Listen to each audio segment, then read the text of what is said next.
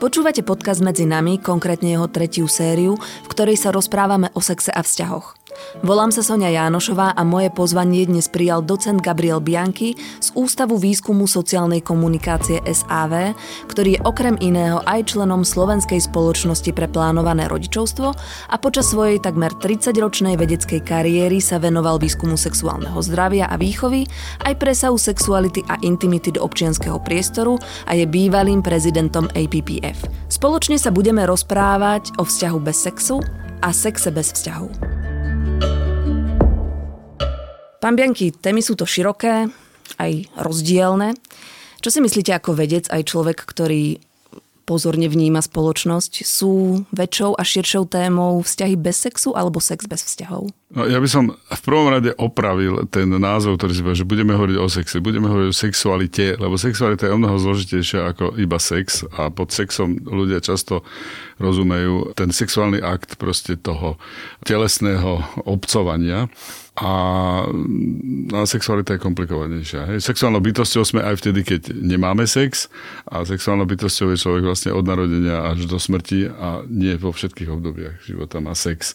Takže to je tiež častočná odpoveď e, na vašu otázku, ale skôr taká úniková. Vzťahy bez sexu a sex bez vzťahov no, sú aj lepšie veci, hej? Asi tak by som odpovedal. O súčasnej generácii sa často hovorí, že je promiskuitná. Vieme, že sexuálne začíname žiť čoraz mladší. E, nie je až taký spoločenský tlak na to mať celý život jedného sexuálneho partnera. Hovorí sa o otvorených vzťahoch, o poliamorii a podobne.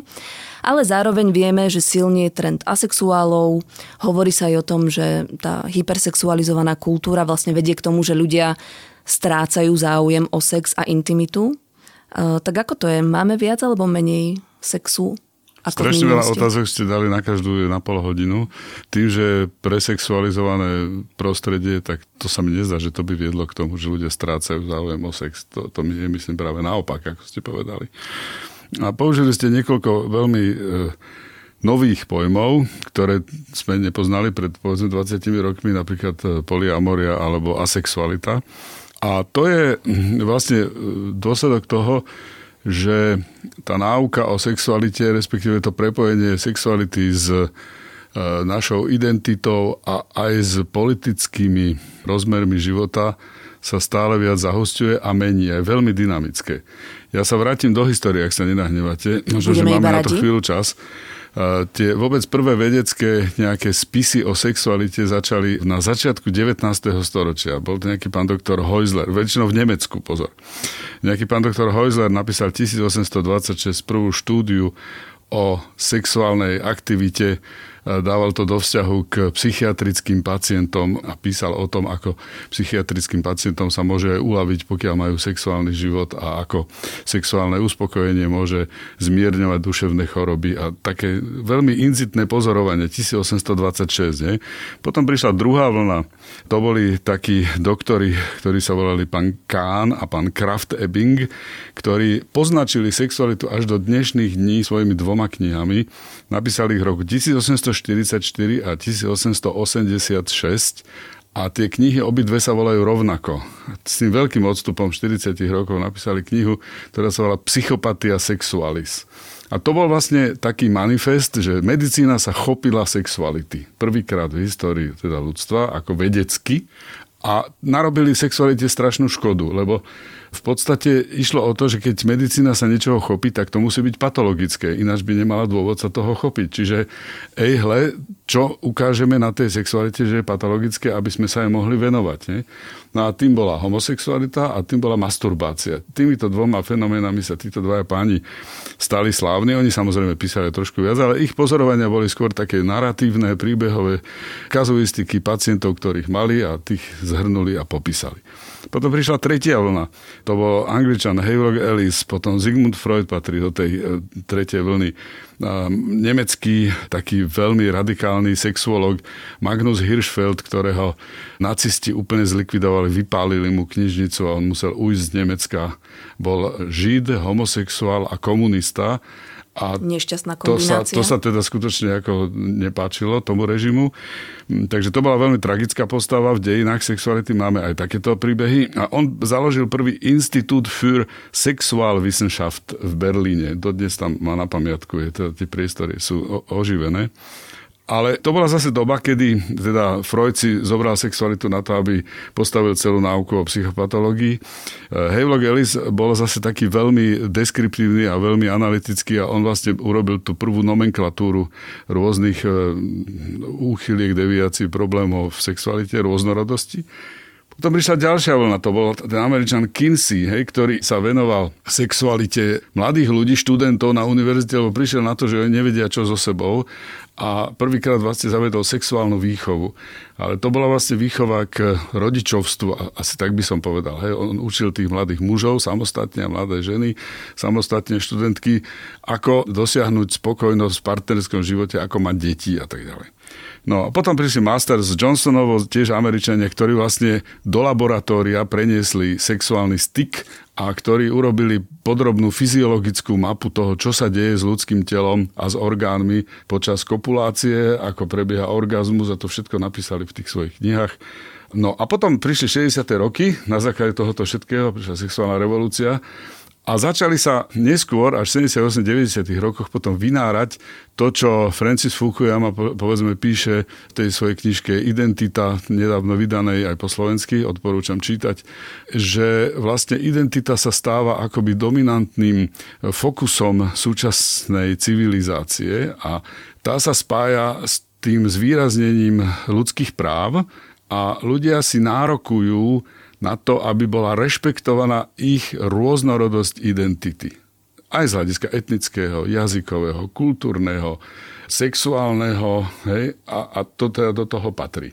A preto máme vlastne takú veľmi komplikovanú situáciu, lebo ten verejný priestor je len jeden, je malý a v ňom sa všetci mlátia o to, aby im bola uznaná ich veľmi špecifická práve taká a žiadna iná identita.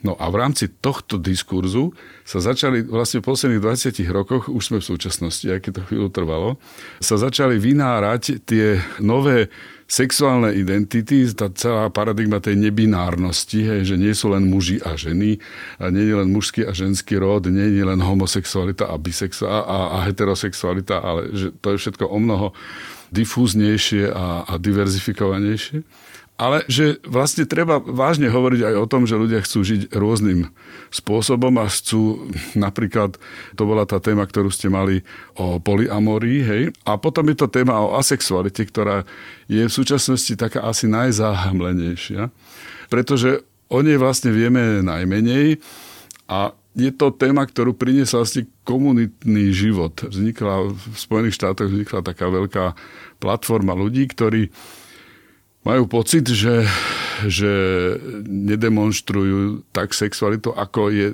ako ste vy naznačili na začiatku, hej, že celý priestor je zasexualizovaný, verejný a že im to prekáža, že ich to uráža, že im to ubližuje a tak vytvorili takú platformu asexuality. Ale dnes vieme, na základe rôznych analytických štúdí ľudí, ktorí, e, psychiatrov, psychológov, ktorí sa tomu venovali a venujú, e, teda píšu o tom, ale také počiatočne len správy hej, vo vedeckých časopisoch, že to nie je jedna platforma, hej, to nie je jedna identita. Asexualita je veľmi, má strašne rozdorovosť. Nie je možné zostaviť reprezentatívnu vzorku asexuálov, na, do výskumu, pretože oni medzi sebou sa, jednak sa identifikujú sami, to je to vlastne taká tá, tá samodiagnoza alebo samoidentifikácia, že ja som, ja chcem byť asexuál, ja som asexuál a potom sa vlastne zistuje, že, že aké preferencie ten človek má. No a tie preferencie môžu byť, ja to prečítam, tu som to na schvál vypísal, aby som nič nevynechal. Môžu byť demisexuáli, hyposexuáli, romantici, romantické osoby, aromantické osoby, asexuálne, hyporomantické, straight asexuálne, gay asexuálne, biasexuálne a grey asexuálne. Čiže a to sa stále sive. rozprávame iba o jednej pomerne malej skupine. Malej áno? skupine ľudí, ktorí nesú tú zastavu nad hlavou, že ja chcem, aby ste ma rešpektovali, že som asexuál. Hm? Ale je v tom taká, e, taká povedzme, akože analytická jedna dimenzia vnútri v tej asexualite, ktorá sa dá povedať rovno teraz. A tá presne sa týka aj aj polyamorie a to je rozlíšenie romantického, teda toho takého zamilovanostného alebo milostného nejakého vzťahu. Nemáme slovenčine dobré slovo na to, hovoríme, prekladáme to z američtiny, že mm. romantik, ale mm. Ne, neviem to dobre povedať po slovensky, lúbostné. Alebo a potom je to sexuálne. A práve táto analýza hovorí, že najlepšie porozumenie tejto komplikovanej identite prináša oddelenie toho ľubostného a toho sexuálneho. Že môžu byť osoby, ktoré proste na tom ľúbostnom skorujú vysoko, čiže majú záujem o romantický vzťah, chcú niekoho milovať a chcú byť milované, ale na tom sexuálnom, ktoré je ortogonálne, čiže nezávislé od toho, to je tá iná os, ktorá nie je priamo závislá od tej romantiky, e, skorujú nízko. Čiže sú asexuálni v tom zmysle, že, že ich niekto nepriťahuje telesne, ale priťahuje ich romanticky. Hej? No, napríklad.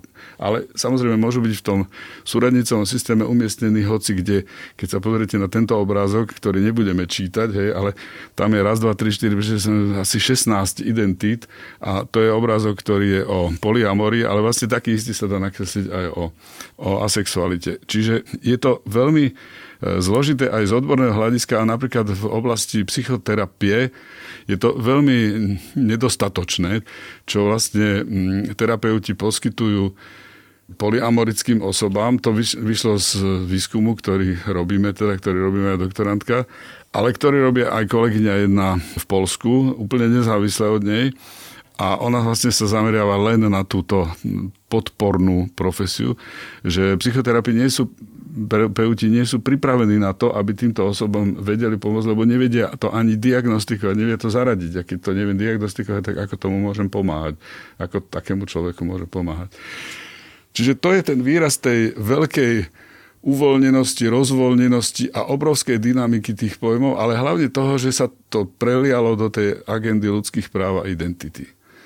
Fukuyama to teda veľmi katastrofálne uzatvára, hovorí, že to je vlastne cesta k politickým, populistickým systémom a že preto na celom svete dnes vlastne máme víťazstvo tých populistických e, strán, pretože je veľmi relatívne jednoduché osloviť týchto ľudí a slubovať im, že toto budeme a toto budeme a vidíme vám ústretí a to sú veľmi osobné, veľmi, veľmi narcistické potreby, ktoré sú tam. Čiže je to o populizme, ak týmto požiadavkám sa ide vyhovieť. Asi tak by som povedal, pretože nedá sa všetkým vyhodiť, lebo ako som, zopakujem sa, verejný priestor je veľmi malý, média sú malé. No toto bol veľmi široký a veľmi zaujímavý úvod.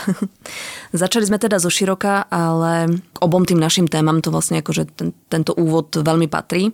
Poďme sa však rozprávať o vzťahoch bez sexu, teda asi najprv.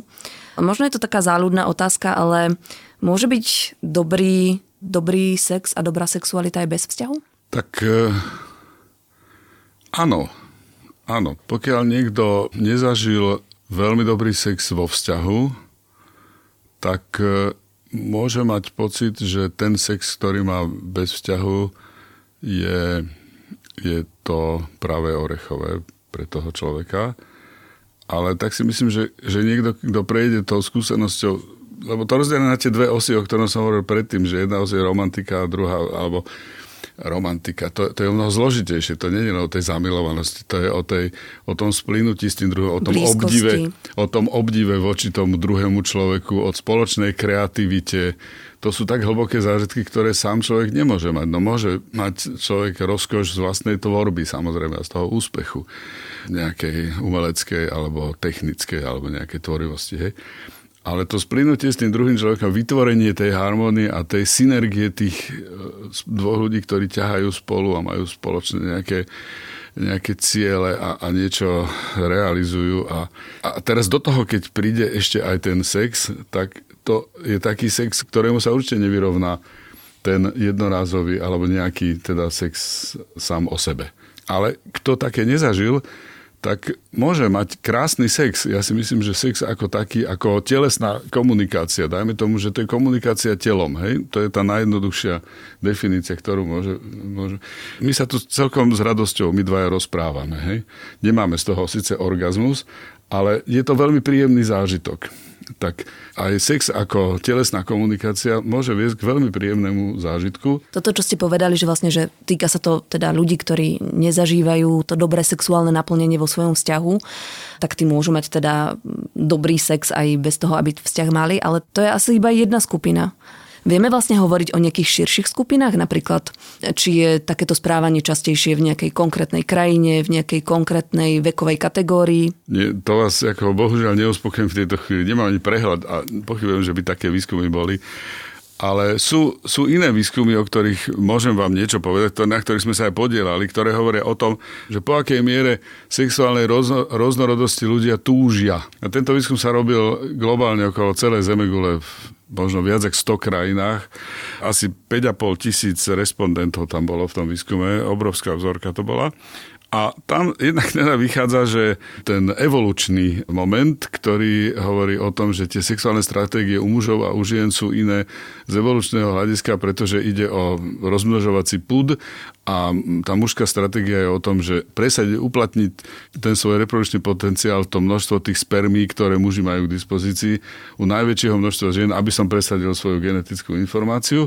Tiežto ženy majú iné stratégie, to nie je také jednoduché, nie je to len jedna stratégia, lebo jedna stratégia je pre vyhľadanie toho partnera a to, tá je vlastne minimalistická, lebo hľadajú akoby podľa tých vonkajších znakov, podľa tváre, tela a správania ten najkvalitnejší genetický materiál. Čiže keď počítame, že žena má maximálne tých 13 približne reprodukčných cyklov, cyklov k dispozícii, tak by viac ako tých 13 mužov nemalo byť, aj keby chcela pre každé dieťa mať toho najlepšieho, ktorého nájde práve. Je to skrátka stávka na jednu kartu. No, ale potom ženy majú aj iné stratégie a e, také evolučné a to sa hovorí o tom, že, že ženy často vymenia partnera preto, lebo táto informácia už prešla, to dieťa sa už narodilo a už nie je potrebný. A potom treba takého partnera, a takého muža, ktorý sa vie postarať o tie deti. Hej? Čiže to sú také evolučné úvahy o tom, že, že vlastne ženy majú taký, taký switch tej stratégie a keď sa deti narodia, tak sú pripravené na to prípadne aj switchnúť z tohto dôvodu. Ale všeobecne v priemere to vychádza tak, že keď sme sa pýtali mužov a žien, že koľko by v optimálnom prípade chceli mať sexuálnych partnerov, bez ohľadu na to, koho majú, či sú v manželstve, alebo či sú vo vzťahu, alebo nie, tak muži len pre jeden najbližší mesiac prišli s takým číslom priemerne globálne, ktoré je skoro dva. Hej? Že v najbližšom mesiaci dve ženy chcem mať. To bola heterosexuál, to bol výskum heterosexuálov ženy dosiahli číslo 1 až v horizonte 6 mesiacov. Hej? Čiže v tom, až keď sme išli na horizont 6 mesiacov, tak tam priš, prišlo číslo, že jeden, že jedného muža chce mať priemerne globálne. Keď to išlo povedzme do horizontu e, jedného roka, tak muži tam mali priemerne skoro 3,5 ženy ako sexuálne partnerky, ako optimálne, že by chceli mať. A ženy mali 1,2 muža. Hej. Čiže to evolučné nastavenie je, je dosť asi tvrdé, e, s tým treba proste počítať. Samozrejme je podporované kultúrou aj všetkým možným, čo, v čom tí ľudia žijú, ale keďže toto tak mega cross-kulturálny výskum, tak e, tam ten vplyv tej kultúry skutočne možno brať veľmi s rezervou. No a potom sú aj rozdiely napríklad kultúrne, keď sa tieto dáta, obrovské dáta, pozeralo na ne na cez rôzne regióny sveta, tak e, najvyššie, najvyššie počty boli v blízkovýchodných krajinách a vo východnej Európe. Tam mali muži 2,5, približne 2,5 e, ženy v najbližšom mesiaci ako optimálny vytúžený stav, keby mohli mať toľko sexuálnych partneriek. A ale aj ženy tam mali pomerne tie najvyššie čísla. Tie dosahovali skoro tú jednotku, teda boli vyššie ako, ako v tom všeobecnom priemere. A potom sú také regióny napríklad vo východnej Ázii alebo v Afrike, kde muži e, uvádzajú 1,2, 1,3 v horizonte jedného mesiaca. Tento výskum, o ktorom hovoríte, tak e, tí muži asi mali vysnívanú aj, povedzme, že sex na jednu noc. Dá sa hovoriť vlastne o tomto koncepte, alebo ešte, ešte vlastne ako do tejto témy asi patrí aj taká, taký termín priateľstvo s výhodami. Operuje sa s týmito termínami vlastne vo výskume? Toto sú všetko, tak my taký výskum nerobíme, ale určite sa robí taký výskum To sú fenomény takých sociálnych, kultúrnych vzorcov, ktoré boli vlastne vždycky, len teraz sú v popredí, pretože tá normatívnosť toho usporiadaného života tá e, stratila silu. Hej?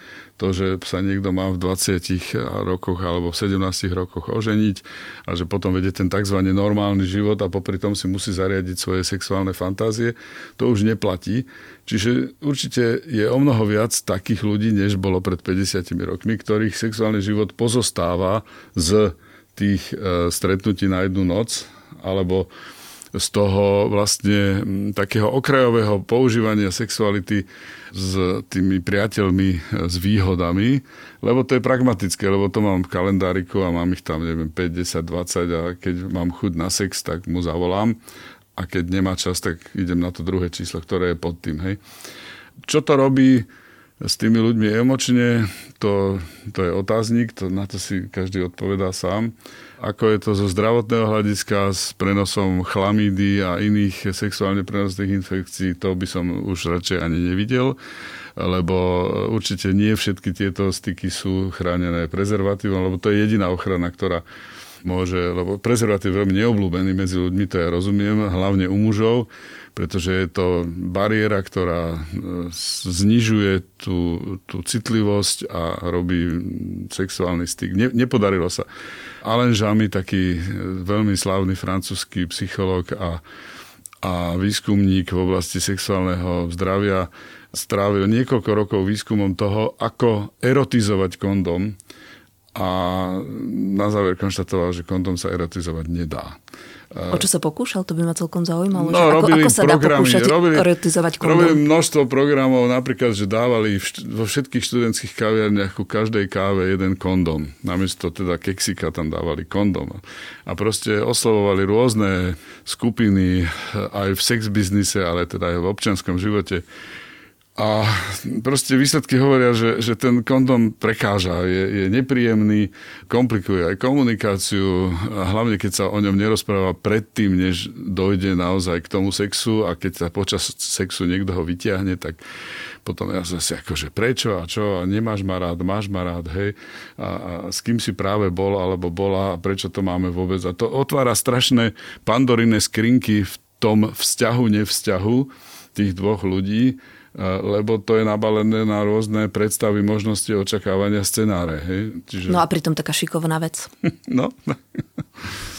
No o nevýhodách sme si vlastne už niečo povedali. Áno, sú tam veľké a samozrejme rizikové faktory, ale môžu mať takéto vzťahy teda krátkodobé na jednu noc, na priateľstvo s výhodami aj nejaké benefity, výhody pre človeka samotného? Určite je to je to pohodlné, je to, je to nezaťažujúce a, a necháva ma to byť tým narcisom naďalej. Všetko si môžem riadiť celý život podľa seba a len keď mám chuť na sex, tak sa s niekým stretnem a otravujem sa s ním tie 3 hodiny, hej, a potom ho zase pošlem prečo, alebo on odíde, alebo ja odídem. Takže z hľadiska energetického výdaja to je veľmi e, racionálne správanie, asi tak by som povedal. Mm.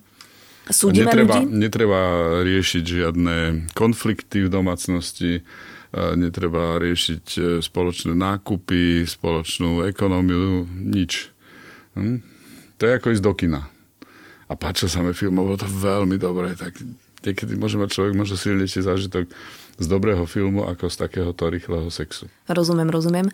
A ako spoločnosť súdime vlastne ľudí, ktorí týmto spôsobom života žijú? Tak je... Alebo ich obdivujeme?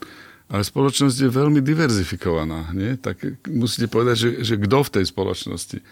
Od, odsudzovanie väčšinou prichádza od ľudí, ktorí sú nespokojní, traumatizovaní, zatrpknutí, ubolení a závidia iným čokoľvek tak tým sa dá porozumieť, že sú kritickí, alebo veľmi kritickí, alebo netolerantní. To sa nedá takto paušálne povedať. Každopádne tá všeobecná tolerancia voči takýmto alternatívnym scenárom a identitám mimoriadne stúpa. Takže kým e, tento spôsob života alebo takéto správanie viac menej tolerujeme a mm, neostýchame sa o ňom hovoriť, tá druhá téma alebo druhý okruh tém, o ktorých sa buď chceme rozprávať, teda vzťahy bez sexu, Často zaváňa aj takou tabuizovanosťou a ľudia to môžu vnímať ako niečo nezdravé alebo niečo staromódne. Je sex nevyhnutnou súčasťou života?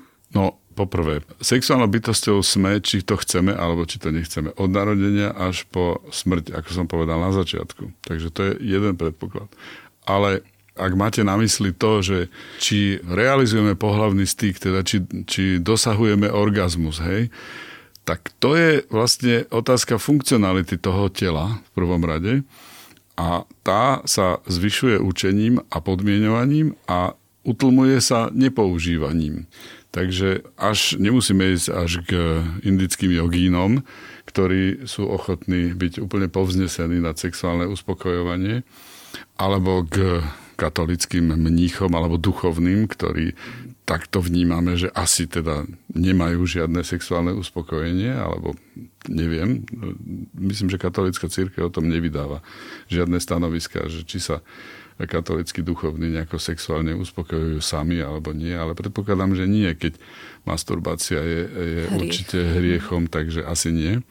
Takže sú proste podľa mňa veľké skupiny ľudí na svete, ktorí vzhľadom na svoje vyššie hodnoty, buď reálne alebo predpokladanie, majú utlmenú tento dynamický proces v tele. Hej. A tá závislosť, dá sa povedať, že je aj určitá závislosť na sexuálnom uspokojení, že čím viac ho dostávate, tak tým viac e, s ním rátate. Nehovorím, že ho vyhľadávate, ale túžite po ňom. A to je podmienovanie. To funguje tak, ako každé iné podmienovanie na inú radosť alebo na inú rozkoš, ako na endorfíny. Hej. Kto začne športovať pravidelne a týždeň si nezabehal, tak je z toho chorý, celý nervózny. Hej. To je taká istá závislosť ako na nikotíne alebo na kofeíne. Tak v podstate závislosť na tom zážitku toho orgazmu je prirodzená. Hm? Čiže môže byť e, taká situácia, že, že pokiaľ niekto vedie život, v ktorom nemá sex, tak sa utlmí tá, to očakávanie, tá potreba toho sexuálneho zážitku. Ja hovorím teraz o, o orgazme, hej? alebo to je také, taký fyziologický výbuch, ktorý sa zapisuje v tom mozgu a ktorý vlastne môže tú závislosť teda vytvoriť. No a teraz, keď prejdeme k tej časti vašej otázky, že, že ako to je, keď sú ľudia vo vzťahu bez sexu. Hej? To môže mať strašne veľa príčin. Pýtate sa na to, či je ten vzťah bez sexu od začiatku, no tak to je potom tá celá platforma tej asexuality, o ktorej sme hovorili od začiatku. Hej? Tomu veľmi málo rozumieme. Ja vedecky o tom neviem povedať nič, musím povedať. Ja viem len to, čo som si načítal z iných štúdí a, a čítam a s prekvapením teda sa snažím držať e, dých s tým, čo píšu iní. A určite tam je veľmi veľká rôznorodosť. Nie si všetky, ako som povedal, každý asexuál je iný, hej. Ale potom je tá realita toho, že, že vzťahy, ja to poviem tak veľmi expresne, vyhnívajú. E, ľudské vzťahy to je jedno, či sú v politických stranách, alebo v manželstve, alebo v partnerstve, vyhnívajú. Vždycky sa tam niečo pokazí, nejaké infekcie, baktérie, myslím to metaforicky. A pokiaľ ten vzťah vyhníva prirodzene, tak väčšinou sex je to posledné, čo vyhnie. Hm? Čiže tie vzťahy sú už o ničom, už tí dvaja ľudia nezdielajú žiadne spoločné hodnoty, už si rozdelili aj účty, aj všetko je proste separátne ale ešte občas majú ten sex spolu. Ale keď už aj ten sex skončí, tak väčšinou sa ten vzťah potom už úplne rozíde. Čiže sex býva často to, ten posledný háčik, ktorý tých ľudí ešte, teda, oni rozprávajú havonok, že deti, hej, ale, alebo z to majetky, no, hej, no. Ale, ale väčšinou v, tom, v tej intimite teda ten sex býva ten posledný. Takže keď už nie je ani sex, tak potom už ako, potom už sú, sú si ochotní robiť aj zle. A to už je ten prvý vážny krok toho rozkolu, rozchodu. Takže ja si neviem moc dobre predstaviť e, intimný vzťah e, dvoch ľudí bez sexu. No napriek tomu asi vieme, že takéto skupiny sú a sú teda veľmi rôznorodé, ako ste to povedali. Je len tak napadá mi ľudia, ktorí už majú vzťah, ale ešte nemajú sex. Čiže nejaké, nejaké veľmi no, mladé páry alebo áno, páry, áno, páry, áno, ktoré, ktoré sa rozhodli pre, pre čistotu až do svadby. Áno, ale to, je, to sa týka tých ideologických, ako som povedal na začiatku. To sú indickí ogíni a mnísi a duchovní, mm-hmm. alebo ľudia, ktorí sú hlboko veriaci a, a sú ochotní ovládať svoje telo Hej, áno, súhlasím. Áno. Potom teda povedzme, že páry, ktoré dočasne kvôli napríklad komplikáciám po pôrode alebo akýmkoľvek iným zdravotným problémom, teda majú fyzické obmedzenia. To tiež asi nie je zanedbateľná skupina. No a potom toto, čo ste naznačili, aj možno, že vlastne, že ľudia, ktorí majú rôznorodé libido, hej, partnery, ktorí majú rôznorodé libido. Poďme vlastne možno tak postupne rozobrať jednotlivé tieto skupiny, ako sme si ich nejako vymenovali.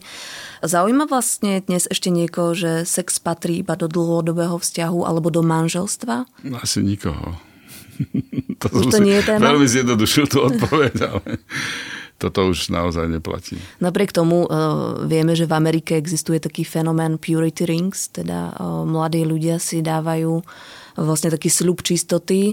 A Áno, nie, nie, je to, nie, je to, nie je to iba v americkom prostredí. Samozrejme. Každý môže robiť, čo chce. Áno. Pokiaľ neporušuje zákon. Uh, vieme napríklad o tom, že, že okolo tohto je taká veľká kontroverzia, že, že síce na jednej strane znižuje sa vaginálny sex, ale neznižuje sa počet pohlavných chorôb. Čiže vieme, že, že títo mladí ľudia, ktorí nosia purity rings, napriek tomu nejakým spôsobom sexuálne žijú ja to neviem, ja Purity Rings neštudujem. Ja sa takýmito javmi, prepačte, nezaoberám, takže neviem na to odpovedať. Ale otočím to do pozitívneho, e, pretože mať spolu sexuálny e, styk nepenetratívny, hej, čiže vy hovoríte nevaginálny, ja hovorím nepenetratívny, je celkom rozumná stratégia podľa mňa pre mladých ľudí, ktorí sa zbližujú hlavne na začiatku sexuálnej kariéry, nehovorím na začiatku vzťahov všeobecne, ale na, začiatku, na začiatku toho, keď, keď začnú proste cítiť to vnútorné púdenie, že chcú mať ten sexuálny zážitok, ten orgazmus, hej, a nechcú ísť do tej penetrácie z rôznych dôvodov, tak si môžu robiť dobre navzájom, môžu si vzájomne masturbovať, to je úplne primeraná aktivita, alebo proste nejakým spôsobom sa uspokojovať. Takže ja v tom nevidím vôbec nič zlé a nemám teraz na mysli e, žiadne ideologické hej, bariéry, len ako cestu k tomu. Mám takého kolegu amerického, ktorý prišiel s pojmom, ja som o ňom písal v mojej poslednej knižke, ten pojem je zdravý sex lebo všetci hovoria o sexuálnom zdraví. Sexuálne zdravie je ale demografická charakteristika populácie, že koľko percent žien rodí pred 18. rokom veku, alebo aký je výskyt pohlavne prenosných chorôb a tak ďalej. To sú indikátory sexuálneho zdravia populácie. Ale zdravý sex je sexuálna kariéra každého z nás, každého jedného individuálna a nikde nie je napísané, že človek musí začať penetratívnym sexom že to zblíženie sa s tou sexuálnou rozkošou môže ísť aj rôznymi inými spôsobmi, ktoré nám tú sexuálnu rozkoš zabezpečia. A môže samozrejme prispievať aj k vytváraniu toho vzťahu a sú veľmi dôležité preto, lebo ten človek, ten teraz väčšia mladý človek, ktorý začína s tým sexom, sa naučí o tom sexe komunikovať, rozprávať sa. Najprv sa rozprávam a potom až robím sex. Na rozdiel od toho, že u nás je bežné, že najprv máme sex a potom sa možno, ale väčšinou ani, ani potom sa o tom nerozprávame a ideme ďalej, tvárime sa, že aký sme majstri sveta. Takže ja v takomto postupnom zbližovaní vidím veľmi užitočný e, scenár vrastania do vlastného zdravého sexu. Áno, ale tým pádom vlastne to nie sú ľudia, ktorí nemajú sex len nemajú... Nemajú penetratívny, penetratívny. sex, áno. Čiže slova sú veľmi dôležité. Hovorí sa vlastne o tejto téme dosť? E, hovorí sa o nej zle. Mm. Hovorí sa o nej strašne veľa sa vrieska, až by som povedal, ale veľmi zlé, pretože je to prepolitizovaný diskurs, ktorý vlastne narába so sexualitou ako s tovarom. Hej. Stále máme na stole nejaké návrhy zákonov o reštrikciách v oblasti interrupcií a nehovoríme o, o takýchto fenomenologických veciach, o zažívaní, prežívaní sexuality. Ne, neukazujeme mladým ľuďom, ako sa o tom sexe dá veľmi jednoducho rozprávať, lebo sme zahambení, lebo učitelia sú zahambení, lebo učitelia sami nevedia, ako majú o tom rozprávať a tak ďalej. A tak. Sme so, so sexuálnou výchovou až na výnimky, pred ktorými sa skláňam, máme pár učiteľov a učiteľiek na Slovensku, ktorí to robia fantasticky a tých všetkých pozdravujem. A potom máme vlastne takú, až by som povedal, stredoveké mlčanie o sexe a o sexualite v škole a odbaví sa to tým, že na biológii sa ukáže, že čo sú pohlavné orgány. Čo by sa vlastne o tejto téme podľa vás malo hovoriť? A teraz myslím o téme vzťahu bez sexu. O téme vzťahu bez sexu špeciálne? To, to podľa mňa je ani taká špeciálna téma, akože na, na, na sexuálnej výchove. Tak je to jedna z alternatív, hej? že je to o tom, že ako prichádzam k tomu, že, som, že sa sexuálne uspokojujem. Prečo to robím? Ako sa to dá robiť? Čo je na tom prirodzené, čo je zdravé, čo je, kde sú riziká to, také nejakého sexuálneho uspokojovania. A ja si myslím, že či to chce vo vzťahu alebo bez vzťahu, to sa musí každý rozhodnúť sám. To, to nemôžeme normatívne postaviť e, sexuálnu výchovu tak, že, že budeme hovoriť, že len vzťah, len sex vo vzťahu je dobrý a sex bez vzťahu nie je dobrý, alebo, alebo robte to tak. Alebo to, ako tá, rešpekt voči autonómii každého toho dospievajúceho musí byť tou prvou hodnotou, samozrejme. Hovorí môj dnešný host, pán Gabriel Bianchi.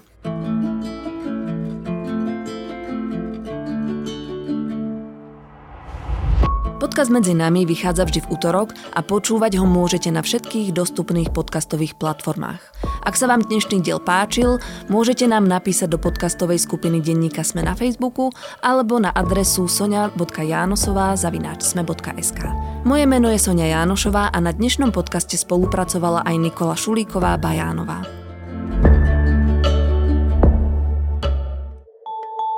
Milujeme vedu. Špeciálne v týchto časoch, keď fakty a ich vedecké vysvetlenia sú také potrebné, náš vedecko-popularizačný podcast Zoom je naplnený presne takýmito faktami. Každý týždeň prináša prehľad tých najzaujímavejších nových objavov zo sveta vedy. Vychádza každú stredu a vedecké novinky, ktoré pre vás pripravujú naši kolegovia z redakcie SME, pre vás čítam ja, teda Tomáš Prokopčák. Podcast Zoom nájdete nielen vo vysielaní Rádia FM, ale aj vo všetkých podcastových aplikáciách na Spotify alebo všetky epizódy pekne za sebou na webe sme.sk lomka Zoom.